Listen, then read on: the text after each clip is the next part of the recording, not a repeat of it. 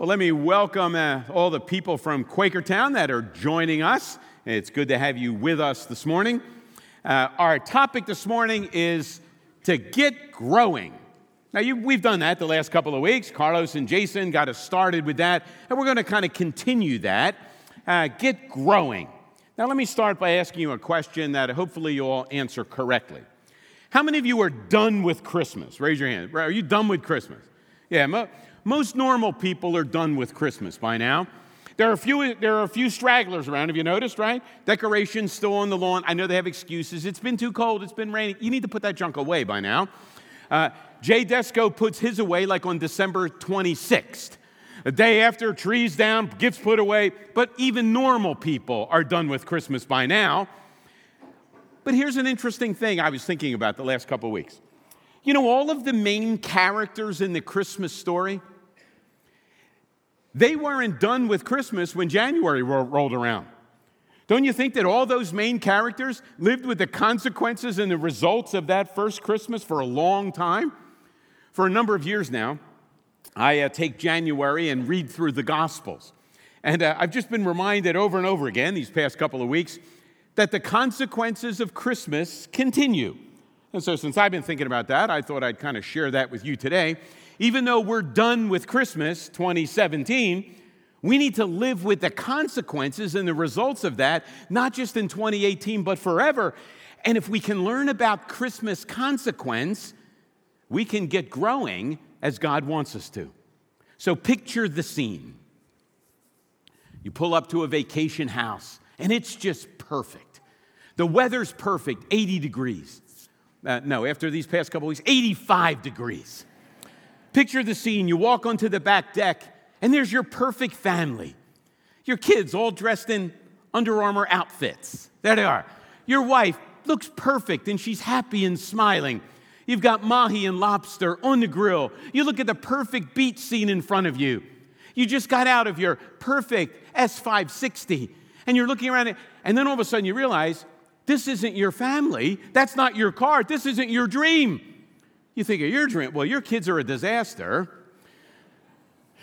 Your wife is complaining. Your car needs a transmission, and your boss is a narcissistic moron. That's your life. So the question is how do we get growing when it comes to real life? Not in some fantasy sanitized world that we make up. How do we get growing in the real details and the dirty parts of life. Interestingly, that's exactly what those characters in the first Christmas had to do. So let me mention a character and a word that came to my mind. Our first character reminded me of the word trust. And our first character is Mary. Now, you know the story, and we talked about Mary a few weeks ago.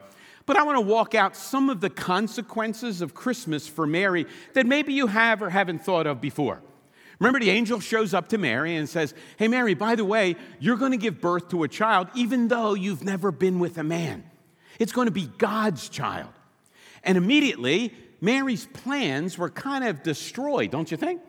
I mean, Mary was already engaged, and, you know, like most young girls that think about marriage, my guess is she had some plans mapped out, don't you think? First of all, you got to say yes to the right dress.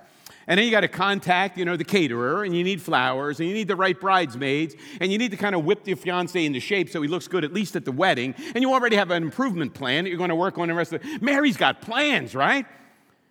Yeah, but the angel kind of messes up Mary's plans a little bit. And Mary knows her life now is going to be very different than she thought. Rather than the picture when you walk onto the deck and it's 85 with the perfect family, that may have been Mary's plans, but that not, that's not what Mary's now going to get. And you know what's incredible to me? At the end of that announcement that Mary's life is going to kind of be a mess, here's how Mary responds May your word to me be fulfilled.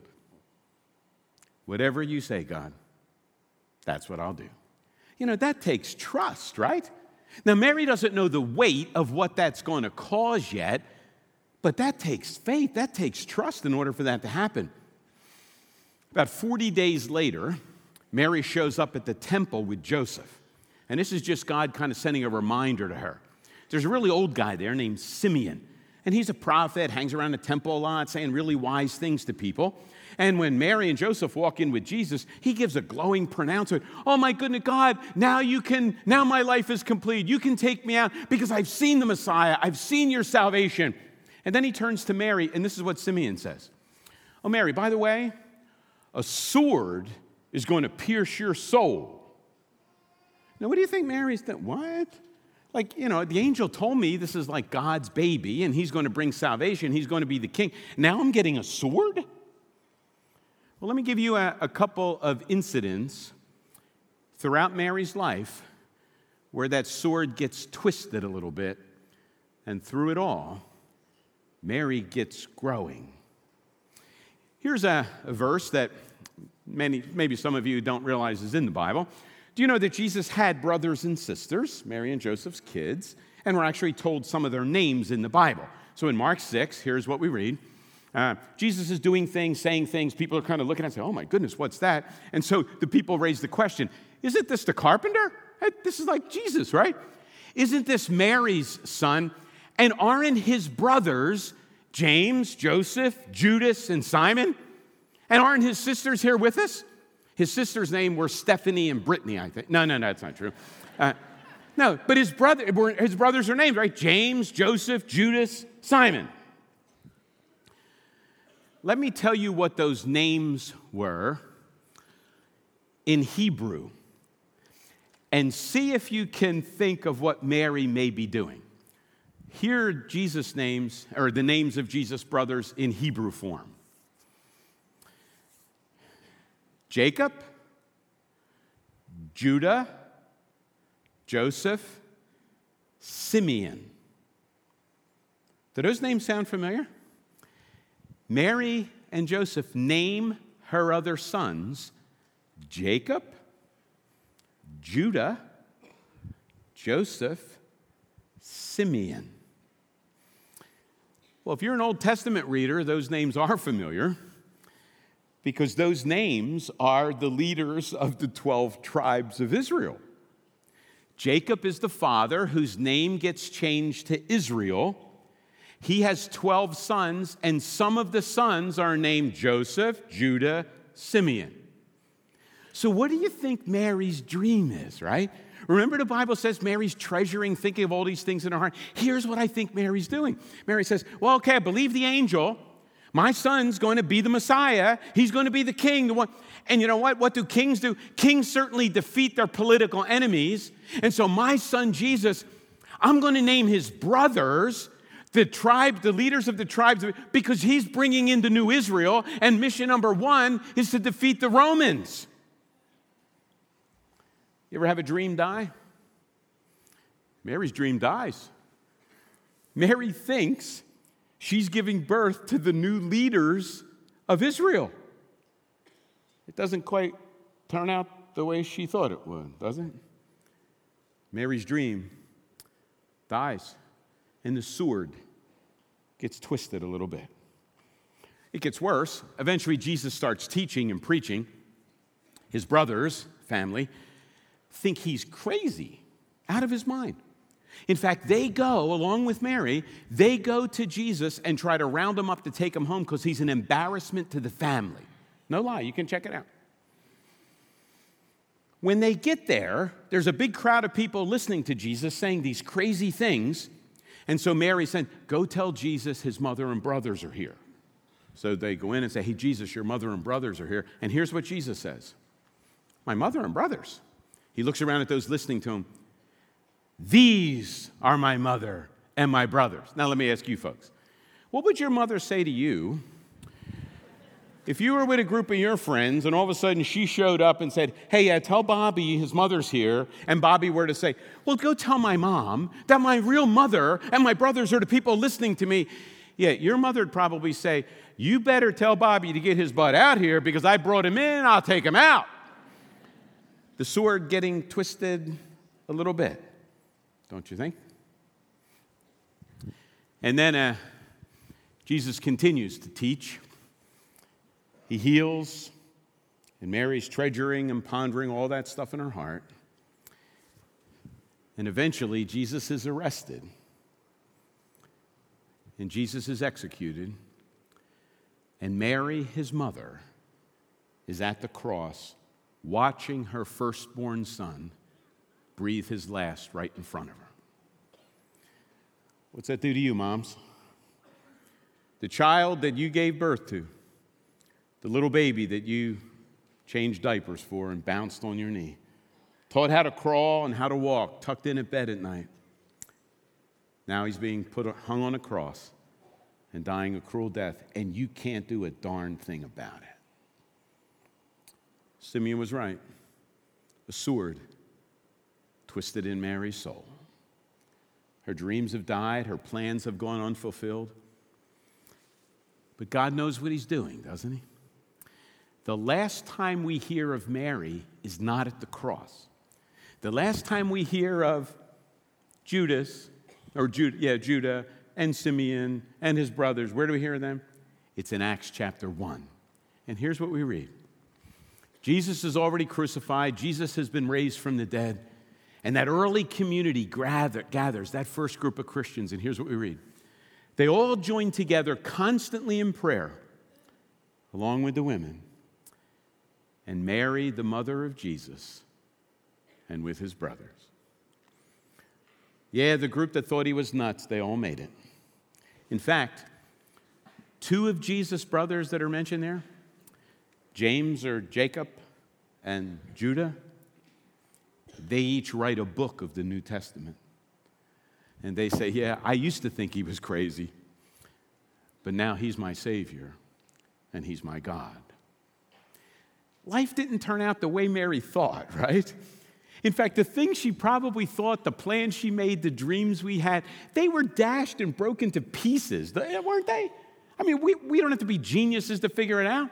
And, but, but Mary didn't know how her story was going to go. It's easy for us to sit here and say, well, the angel showed up and said, Mary, you're going to give birth to the Messiah. And it's easy for Mary probably said, yes. It's almost like I'm going to be Mrs. God. And they're going to name a football pass after me. And life's going to be great. And my face will be printed in more pictures than anybody until Kim Kardashian comes along. And life's going to, no, she had dreams and plans, and none of that happens the way she thought. It happened better, didn't it? It happened better. She may have had plans and a dream that were like that scene we pictured at the beginning walking onto a deck. The kids are perfectly mannered in their little outfits. Your spouse is perfect and gracious. The car is exactly, but that's not what we get. And here's the truth if you and I got life the way we ordered it and, thinks it and think it should go, we would die spiritual infants. God knows what it takes to grow us. And what does it take? Having our plans not be fulfilled, having our dreams not come true. Because His dream is better than our dream, and His plan is a billion times better than our plan will ever be. Mary trusts, even though it doesn't make sense. So, at the beginning of a new year, are you going to get growing? You're going to run with your plan and fight for your dreams? You're going to stand back and say, I'm not sure how this is working. I do know the big picture. I do know the basic ending, but all of the details between here and there, I'm kind of lost most of the time. Are you going to get trusting?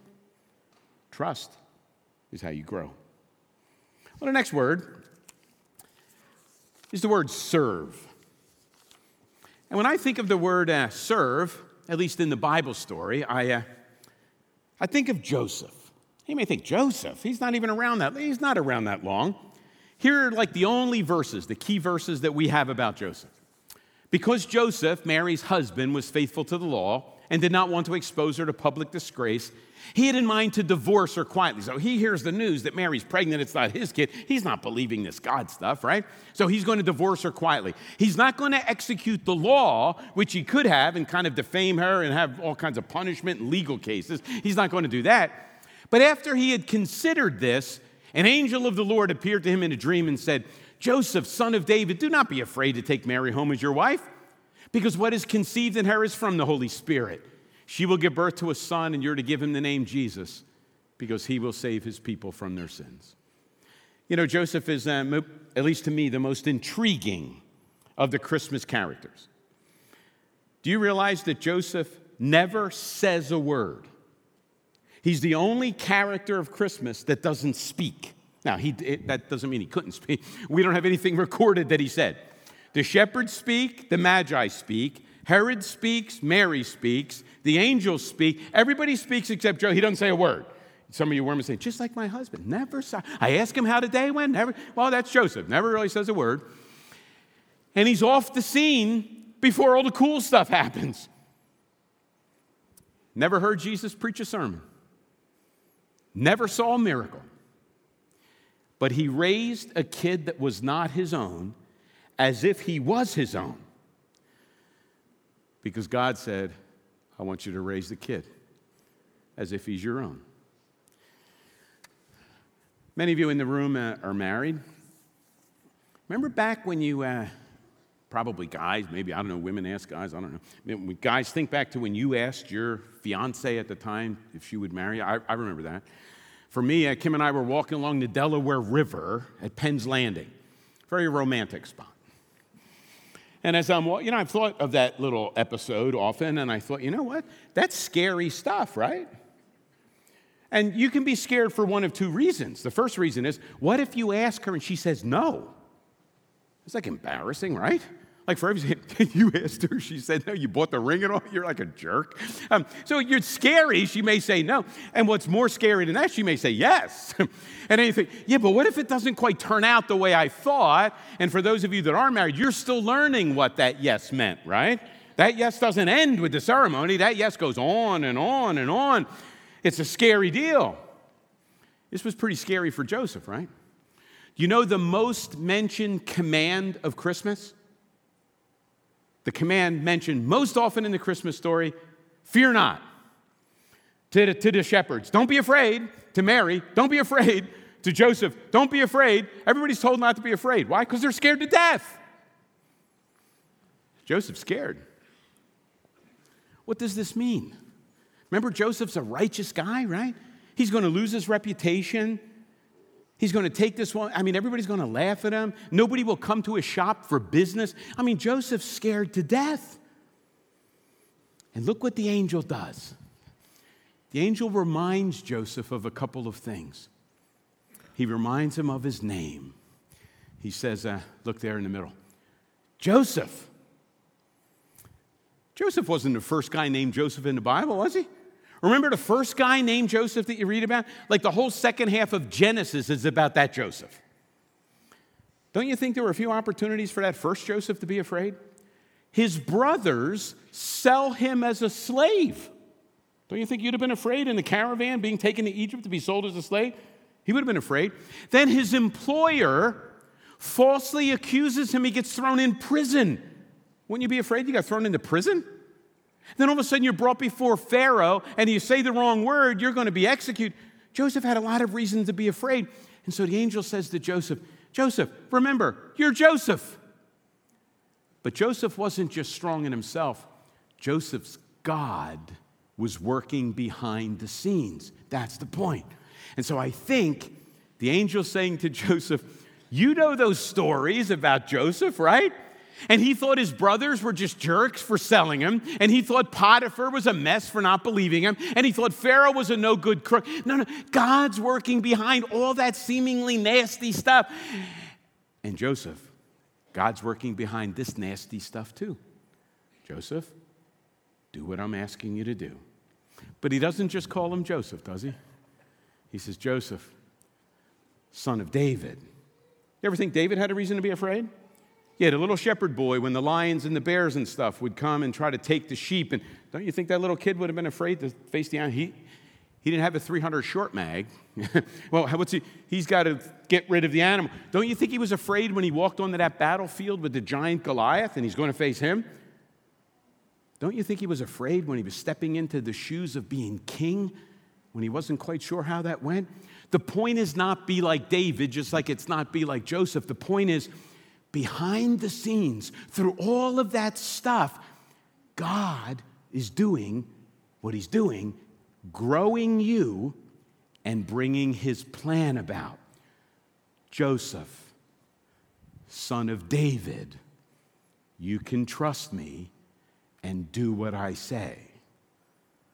Do you ever need to be reminded of that? Yeah, I do pretty regularly. You know what I hate about those verses on the screen? Here's the part I hate. Look at the second sentence. But after he considered, I hate that. I want God to show up and give me strength and the reason before I'm anxious and worried and upset. Joseph hears the news that his fiancee is pregnant, it's not his. And what's he do? He comes up with a plan.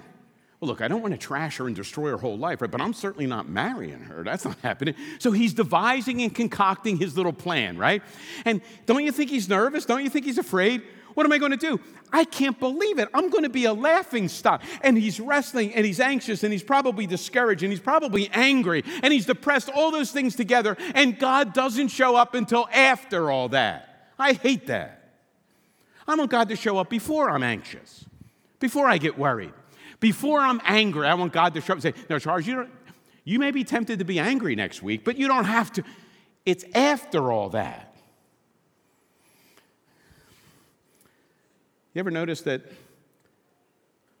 God shows up in the nick of time, but never early?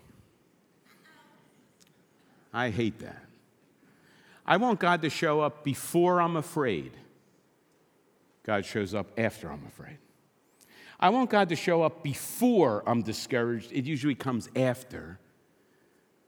God will always give you the grace you need, but He's not going to give it to you until you need it. Joseph learned that lesson. And so I would say to you, as I've said to myself, remember the God. The God that we serve is the God behind Joseph who was working a plan through miserable circumstances. Remember God, He's the one at work behind David, that worked through miserable circumstances, and they were tempted to be afraid. And here's the problem fear will always lead us to say no. Faith will lead you to say yes. And Joseph came this close to saying no. So here's my advice to myself and to you for 2018. When God asks you to do something, don't let fear drive you to no. Sit and think and allow faith and trust to drive you to say yes. And once you say yes and trust, follow through and serve. Joseph never said a word. His life speaks volume. Well, one more word. The word submit. The words get worse, right? Like trust, then serve, now submit. When I think of the Magi, I think of a submission. Somebody thinking, what? Uh, let me explain it this way. Magi were the wise men, right? And here's basically the story we have about the wise men.